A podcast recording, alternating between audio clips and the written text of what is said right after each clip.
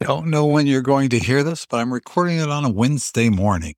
And Wednesday mornings, I do the same sequence every week, a sequence I've been teaching for 11 years and that actually was developed in San Diego 50 years ago now. One of the things I'm realizing is Wednesdays embraces simplicity. My whole life, I've spent chasing after dreams, chasing after goals in the pursuit of acquiring more things, things that would make me happy. I don't know if it's my age or the pandemic or whatever, but I've been on a mission to simplify my life. And the simpler I've made my life, the happier I'm becoming. That's what's amazing. I spent my whole life chasing after things, chasing after people, chasing after my ego. And then what is it in the end? And, and it's not the end, but what is it now that it turns out I always wanted? I wanted peace.